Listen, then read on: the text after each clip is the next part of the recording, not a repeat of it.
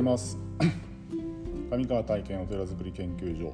第262回目の放送です。今日は霊峰七面山へ時計修行についてお話ししたいと思います。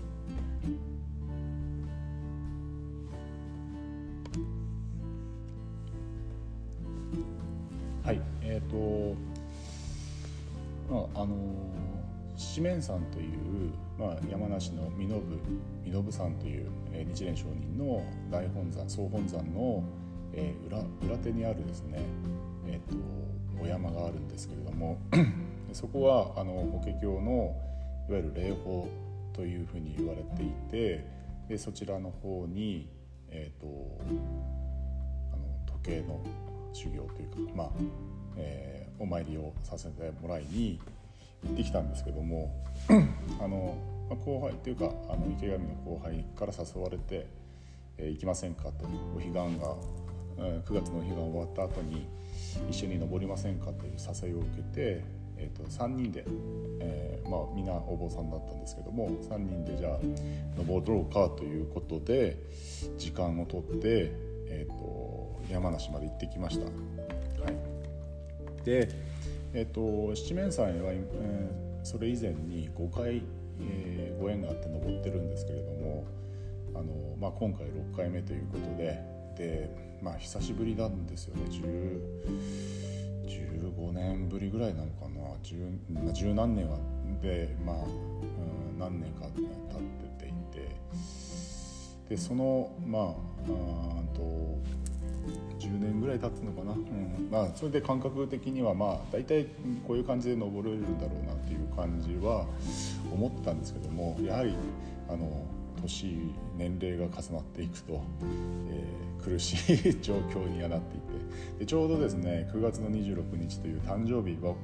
僕私の誕生日の日にちょうど偶然なんですけども当たっていて。まあ、誕生日の日に登るっていうのも、まあ、それもまた一ついいかなというふうに思いましてまあ登ったんですけども、まあ、登りはですねゆっくりと登って4時間半ぐらい大体 2,000m ぐらいの山なんですけども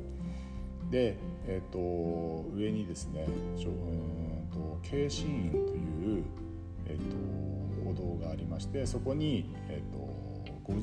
夕方の5時までに到着してえーと、夕飯を食べて夜の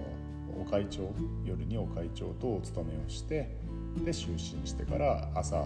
あのご来光をお参りするというのが、まあ、基本的な一連の流れになるんですけども、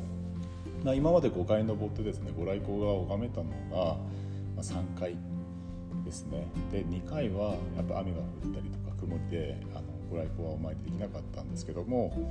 えー、今回どうかなというふうに、えーと、ご来光の朝を迎えたんですけどももうすごく今までの一番のあのご来光で、まあ、最高のこうシチュエーション、まあ、そのご来光をお参りする場に行くともう、えーと、ちょうどですね、えーと富士山がボーンと出ていてで雲海ですよね。雲がですね自分の目線より下にですねこうあって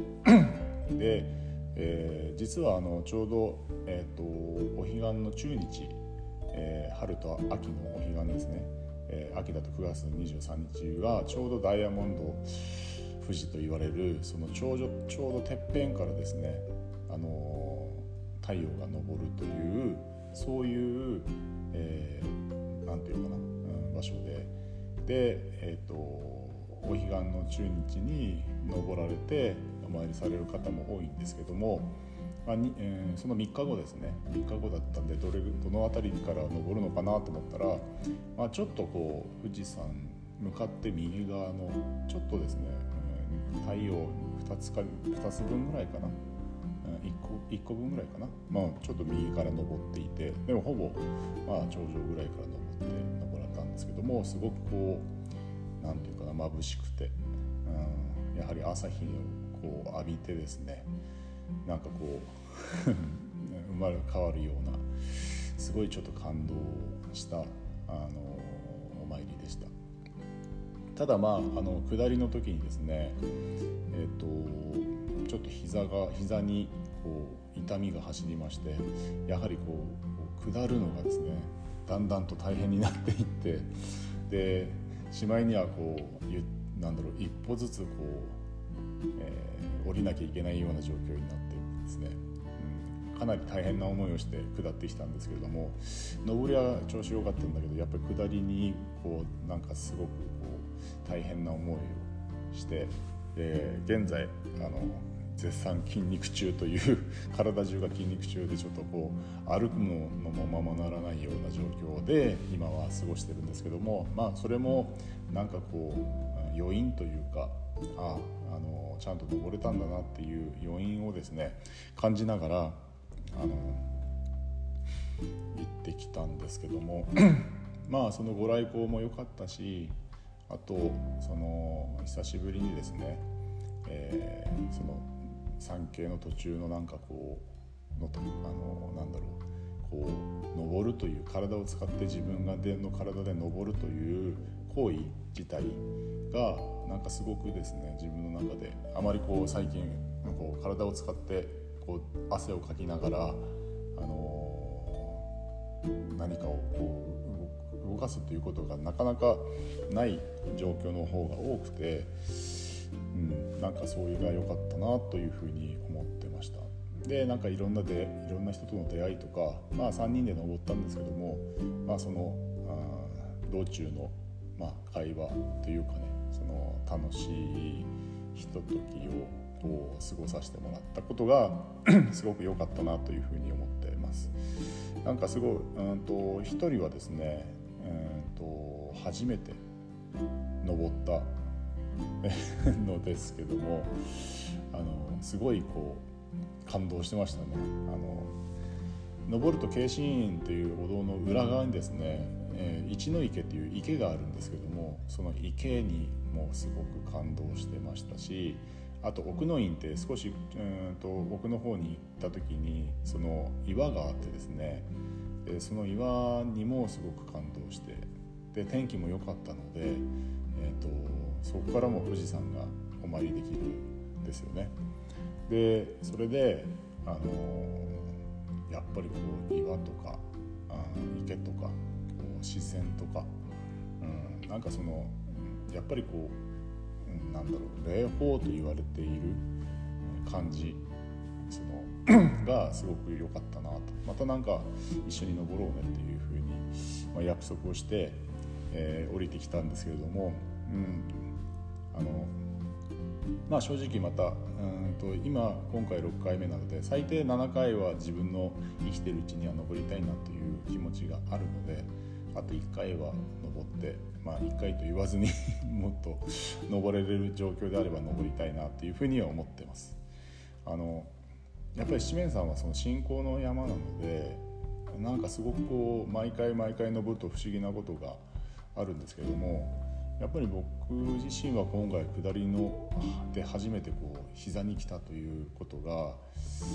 あのすごくこうなんか自分の中で、1個あってで、えーと、檀さんとね言って、お寺のね、檀家さんとか信者さんと一緒に登ったこともあるんですけども、まあ、その時は、まあ、今の現在の自分の年齢よりももっと上のあの檀家さんの方が多かったので。の年齢でよくみんな登って降りてきたなとかあのあの時ねあのそれこそ膝に来て下るのが大変だった檀家さんもいたりとかしてそういうことも思い出しながらあのなんかこういろいろとこう感じる部分がありました。はいえーとまあ、失明大名人についてはまた次回というかねまた機会があればお話ししてみたいと思うんですけども、まあ、とりあえずは、えー、行ってきましたという報告をさせてもらいました。単なる感想で申し訳なかったんですけども、まあ、機会があれば皆さんも、えー、ぜひ登ってみたらいいかなというふうに思ってます。はい。えー、今日も一日素晴らしい日をお過ごしください、えお祈りしております。ありがとうございました。